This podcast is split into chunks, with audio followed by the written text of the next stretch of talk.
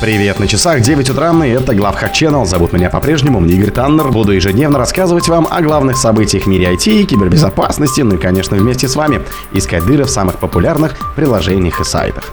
На OpenAI и Microsoft подали в суд, так как они похитили 300 миллиардов слов из интернета. Митр составила список 25 самых опасных багов.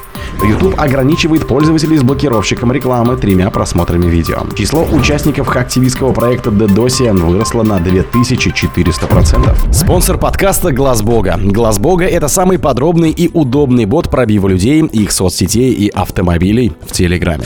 16 анонимных истцов обратились в суд с коллективным иском против компаний OpenAI и Microsoft.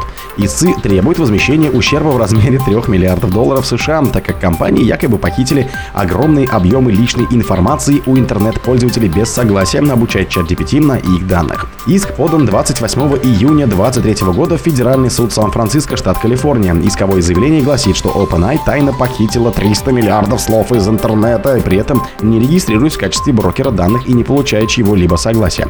Microsoft, в свою очередь, является основным клиентом и корпоративным партнером OpenAI, лицензируем и технологии компании на миллиарды долларов.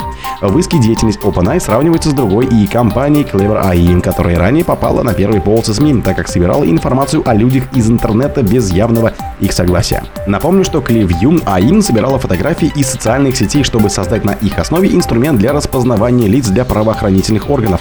Из-за этого на Clearview подали в суд несколько сторон, включая Американский союз гражданских свобод, и в итоге компания урегулировала этот вопрос в прошлом году, прекратив предлагать услуги частным лицам и компаниям США. Также в иске фигурируют популярные AI-инструменты, разработанные OpenAI и используемые Microsoft, включая языковые модели GPT-3.5 и 4.0, нейросеть DAL-E и модель по преобразованию текста в речь VAL-E.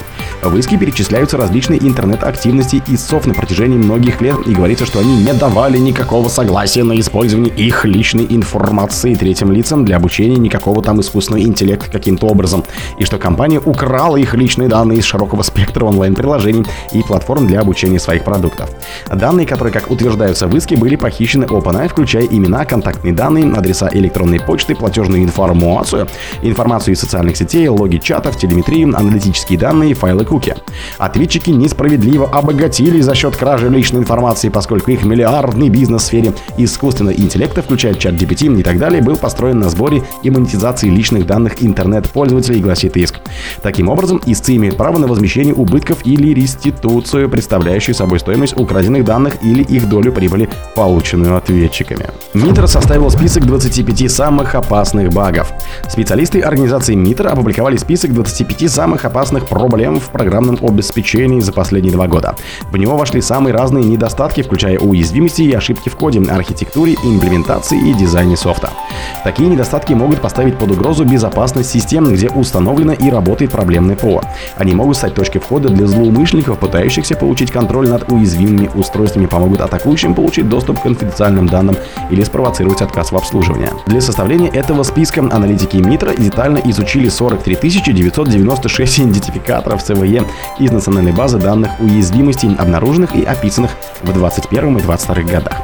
Отдельное внимание эксперты уделили отдельным темам, которые были добавлены в список известных эксплуатируемых уязвимостей, они же КЕФ, которые составляют аналитики Агентства кибербезопасности и безопасности инфраструктуры. ЦВЕ делится более чем на 600 категорий, которые объединяют в себе весьма обширные классы разнообразных проблем. К наиболее опасным проблемам в МИТРе по-прежнему относят недостатки, которые легко обнаружить. Они показывают сильное влияние и широко распространены в программу обеспечения, выпущенной за последние два года. ИСМ призывает всех разработчиков и групп реагирования на угрозы безопасности изучить все-таки список топ-25 этих уязвимостей и оценить рекомендуемые меры по снижению риска, чтобы определить наиболее подходящие для принятия, рекомендует в TSA. YouTube ограничивает пользователей с блокировщиком рекламы тремя просмотрами видео.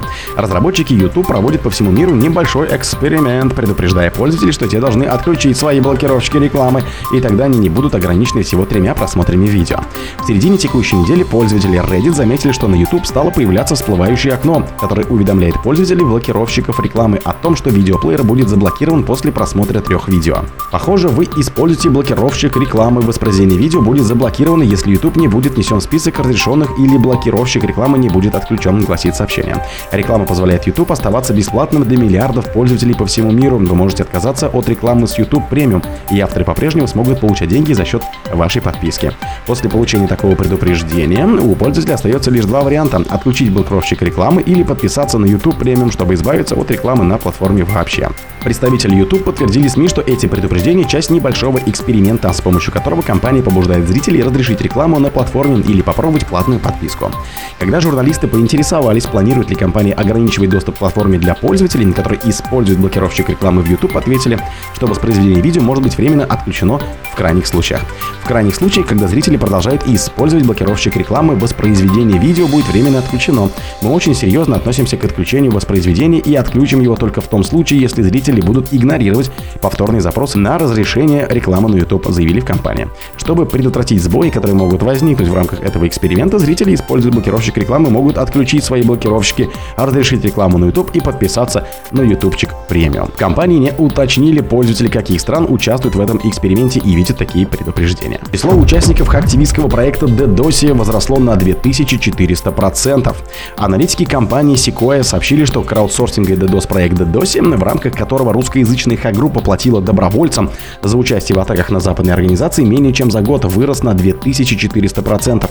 В настоящее время в атаках принимают участие более 10 тысяч человек.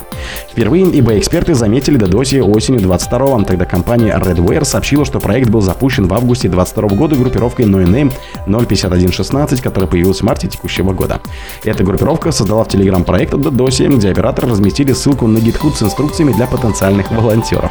Добровольцам DDoS предлагалось зарегаться через Telegram, чтобы получить zip-архив с малварью dossier.x, который содержит уникальный ID для каждого пользователя. Самой интересной особенностью этого проекта был тот факт, что участники могли создать свой ID с криптовалютным кошельком и получать деньги за участие в DDoS атаках. Причем оплата была пропорциональна мощностям, которые представляет конкретный участник. О других событиях, но в это же время не пропустите. У микрофона был Игорь Таннер. Пока.